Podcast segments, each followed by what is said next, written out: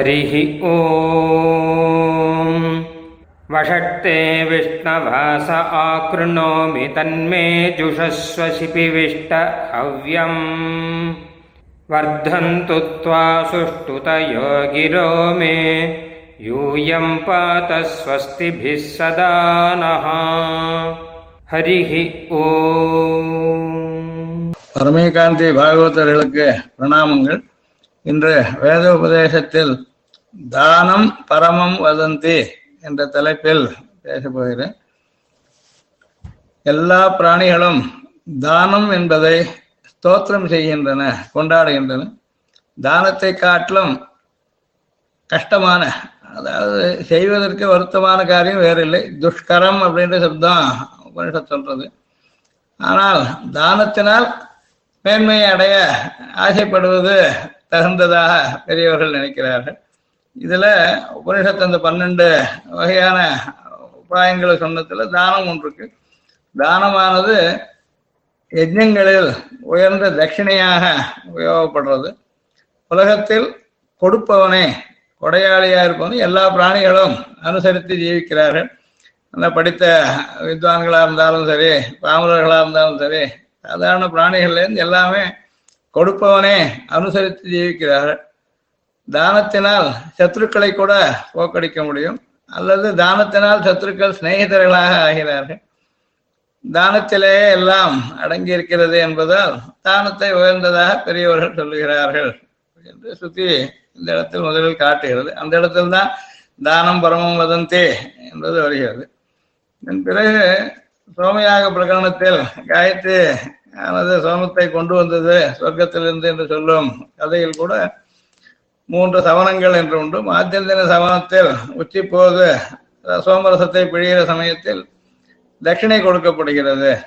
அங்கு உடம்பு துன்பத்தை காட்டிலும் பணம் செலவாவதால் அல்லது பொருள் அழிவதால் அழிவதால் மன துன்பம் மிகுதியானது என்பதாலும் பொருளை நாம் ஒருவருக்கு கொடுத்தால் அதனால் பிறர் பிழைப்பதற்கு உபயோகப்படுவதாலும் தானம்தான் உயர்ந்த தவம் என்பதாக அந்த இடத்தில் சுத்தி காட்டுகிறது. பெரியவர்கள் இதனால் தானத்தை கொண்டாடுகிறார்கள்.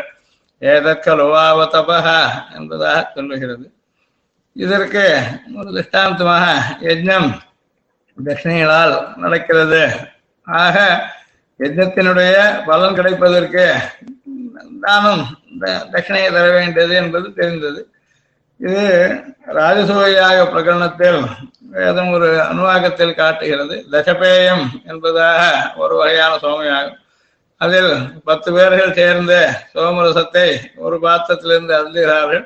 அந்த மாதிரி பத்து பாத்திரங்களில் ஒவ்வொன்றில் பத்து பேர் சோமரசத்தை அருந்தினர் மொத்தம் பத்து பாத்திரங்களில் உள்ள சோமரசத்தை நூறு பேர்கள் அருந்தும்படியாக இது அமைகிறது. அதனால் தசபேயம் என்பதாகும் சதம் பிராமணா பிபந்தி என்பதாக சொல்கிறது.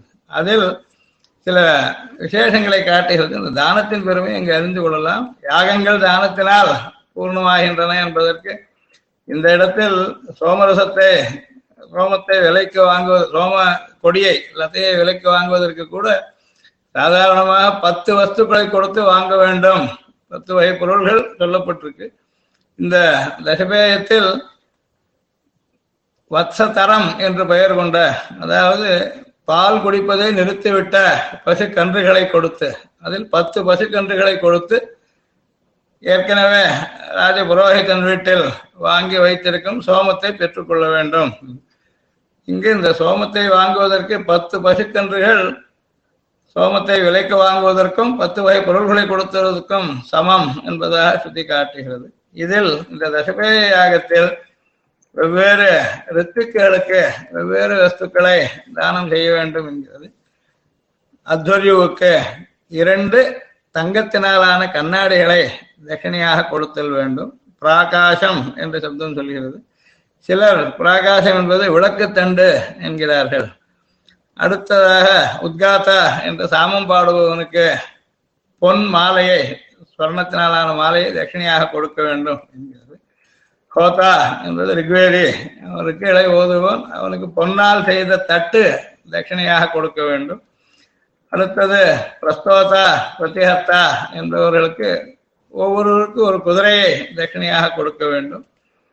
அடுத்ததாக பிரம்மாவுக்கு இளம் சினைகளாயுள்ள பன்னிரண்டு பசுக்களை தட்சிணையாக கொடுக்க வேண்டும். மைத்ராவருணன் என்பவனுக்கு மலட்டு பசு தட்சிணையாக கொடுக்க வேண்டியது. பிராமணாச்சகம்சி என்ற ரித்துக்கு ரிஷபம் கொழுப்புடைய காளை. இது தட்சிணையாக சொல்லப்பட்டிருக்கிறது. இப்படியே நேஷ்டா போதா என்ற ரித்துக்களுக்கு ஒவ்வொரு வெள்ளை வஸ்திரத்தை தட்சிணையாக கொடுக்க வேண்டும். பிறகு அச்சாவாகன் என்கிற ரித்துக்கு வால் கோதுமை யவம் என்று சொல்லப்படுவது. இதால் நிறைந்த வண்டியை தட்சிணையாக கொடுக்க வேண்டும். அக்னீத் என்பவன் ஆக்னேத்ரன் என்றும் சொல்லுவதுண்டு. இவனுக்கு இந்த ரித்துக்கு வண்டியை இழுக்கும் எருது தட்சிணையாக கொடுக்க வேண்டியது. இவ்வாறு உன்னேதா என்ற ரித்துக்கு பீதாம்பரம் கிராவஸ்துத் என்கிற ஸ்தோத்திரம் செய்யும் ரித்துக்கு காளை சுப்பிரமணியா இதை சொல்லுவனுக்கு செம்மறியாடு இவெல்லாம் தட்சிணையாக கொடுக்க வேண்டும் என்று சுத்தி காட்டுகிறது ஆக எஜ்ஜங்களில் தானத்தினால் யஜ்யம் பூர்ணமடைகிறது. அதனால் வேண்டிய பலன்கள்லாம் கிடைக்கிறது என்னும்போது தானத்தின் பெருமை தானம் பரமம் வதந்தே என்பதால் நாம் அறிய கிடக்கிறது. இது லௌகிகமான விஷயம்.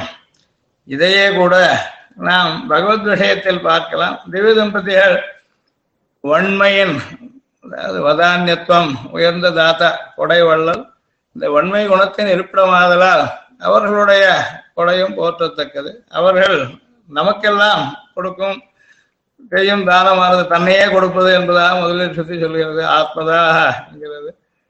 அல்லது ஜீவனுக்கு வேண்டிய சௌகரியங்களை பண்ணி தருகிறான். பலதாக சக்தியை கொடுக்கிறான். இவ்வாறு அக்னிக்கு தேஜஸை கொடுக்கிறான். சூரியனுக்கு வட்டத்தை கொடுக்கிறான். சந்திரனுக்கு காந்தியை ஜிம்னத்தை கொடுக்கிறான். இவ்வாறு பரபிரம்மமானது திவ்ய தம்பதிகள் நமக்கு அவரவர்களுக்கு தேவையானதை எல்லாம் கொடுப்பது தானத்தின் உயர்வை காட்டுகிறது. இதில் தாயார் விஷயத்தில் கூட ஸ்ரீசூக்தமானது ஸ்ரீயம் லோகே தேவஜுஷ்டாம் உதாராம் என்ற இடத்தில் உதாரா என்கிற சப்தத்தினால் அவரவர்களுடைய இஷ்டத்தை அளிக்கிறார் என்பதை காட்டுகிறது. இவர் தேவைகளால் சேவிக்கப்படுகிறார். பல வகைப்பட்ட பெருமையை இந்த மந்திரத்தில் பார்க்கிறோம். இதனால் சந்தோஷத்தை உண்டு பண்ணுகிறவளாயும் உயர்ந்த நிறத்தை உடையவளாயும் கீர்த்தியினால் பிரகாசித்துக் கொண்டிருக்கிறவளாயும் சொர்க்கலோகத்தில் உள்ள தேவர்களால் சேவிக்கப்பட்டவளாயும் எல்லோருக்கும் அவரவர் இஷ்டத்தை அளிப்பவளாயும் எங்கும் வியாபிக்கிற மகாபத்மம் முதலான நிதிகளை உடையவளாய் வெவ்வேறு பெருமையை கொண்ட மோட்ச வரையில் தரக்கூடிய தாயாரை நம்முடைய அனிஷ்டம் நாசமடைவதற்காக நாம் மோட்சலட்சுமியை அடைவதற்காக சரணமடைகிறோம். இதனால் அஞ்ஞானம் முதலில் நீங்கி நாம் இஷ்டத்தை பெறுகிறோம். கைங்கரியத்தை அடைகிறோம் என்று சுட்டி காட்டுகிறது இதையே இத்தியாச புராணங்களில் பார்க்கும் பொழுது சீதா பிராட்டி அத்ரி அத்ரி மகர்ஷியின் ஆசிரமத்தில் அனுசூயாதேவியுடன் பேசிக் கொண்டிருக்கும் போது சொல்கிறார் அவள் இவளுக்கு சில உபதேசங்களை செய்ய இவளும் அவளுக்கு கௌசல்யை சொல்லும் போதும் அனுசூய இடத்திலும் சொல்கிறார். கணவனின் பெருமையை கேட்கும் பொழுது ஸ்திரீகளுக்கு தந்தை மிதமாக அளவுள்ளதாகவே ஐகிகங்களை மட்டுமே கொடுப்பான். தாயும் மிதமாகவே கொடுப்பாள். ஆனால் பர்த்தா கொடுப்பதற்கு அளவில்லை.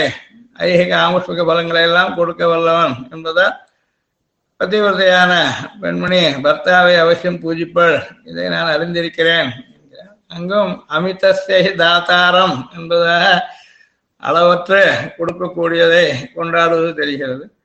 அதே மாதிரி எம்பெருமானை பற்றி கூட சதுர்ணாம் புருஷார்த்தானாம் தாத்தா விஷ்ணு சதுர்புஜா என்று பார்க்கிறோம். அறம் பொருள் இன்பம் வீடு என்னும் நான்கு பேறுகளையும் புருஷார்த்தங்களையும் நான்கு தோள்கள் கொண்ட பகவான் விஷ்ணு அளிக்கிறான் என்கிறது.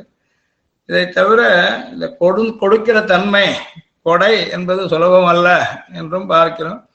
நூற்றில் ஒருவன் வீரனாக பிறப்பான் ஆயிரத்தில் ஒருவன் அறிவாளியாவன் பத்தாயிரத்தில் ஒருவன் இந்த பேச்சாளனாவன் கொடையாளியாகவும் உண்டாகணும் இல்லையோ என்பது சொல்ல அரிது என்கிறது ஒரு பிரமாணம்.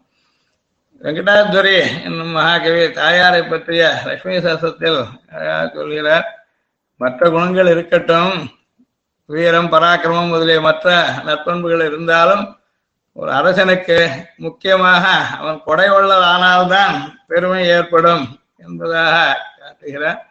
குணி மகோதாரத்தையைவ பூபதியே என்கிறார் இவ்வாறு ஆழ்வார்களும் எம்பெருமானின் வன்மையை பலவாறு புகழ்ந்து அருளி செய்துள்ளனர். உதாரணமாக பகவத் விஷயத்தில் தரும் அவரும் பயனாய திருமகளார் தனி கேள்வன் அவரவர்கள் தருவார்கள் தரக்கூடிய தானும் பயனாகக்கூடியது. சிவபதியான எம்பெருமானுடைய பெருமை. எனக்கே தன்னை தந்த கற்பகம் என்று ஒரு இடத்தில் காட்டுகிறார். ஆத்மதாக என்பதற்கு எதுவும் அர்த்தம் சொல்ல முடியும். கொள்ள குறைவிலன் வேண்டித்தெல்லாம் தரும் கோதில் என் வள்ளல் மணிவண்ணன்.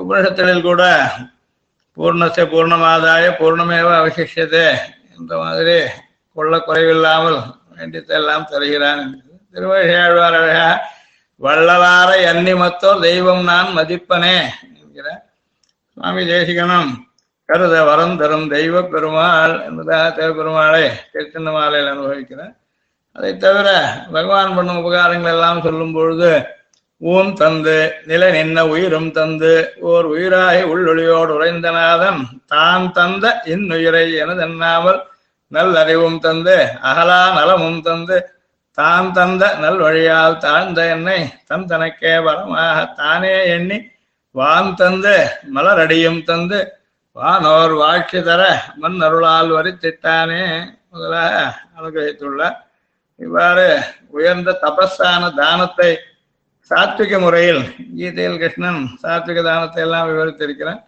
இயன்றவரை பகவத் ரீதிக்காக செய்து ஓய்வோமாக அச்சுத பிரியதாம் என்று சொல்வது வழக்கம் ஸ்ரீமதே நிகமாந்த மகாதேசிகாய நமஹ हरिः ॐ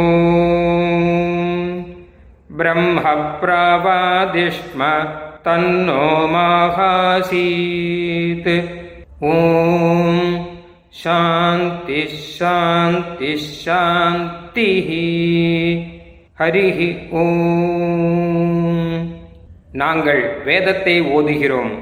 வேதம் எங்களை கைவிடாமல் காப்பாற்றட்டும். ஸ்ரீமதே ராமானுஜாய நமகா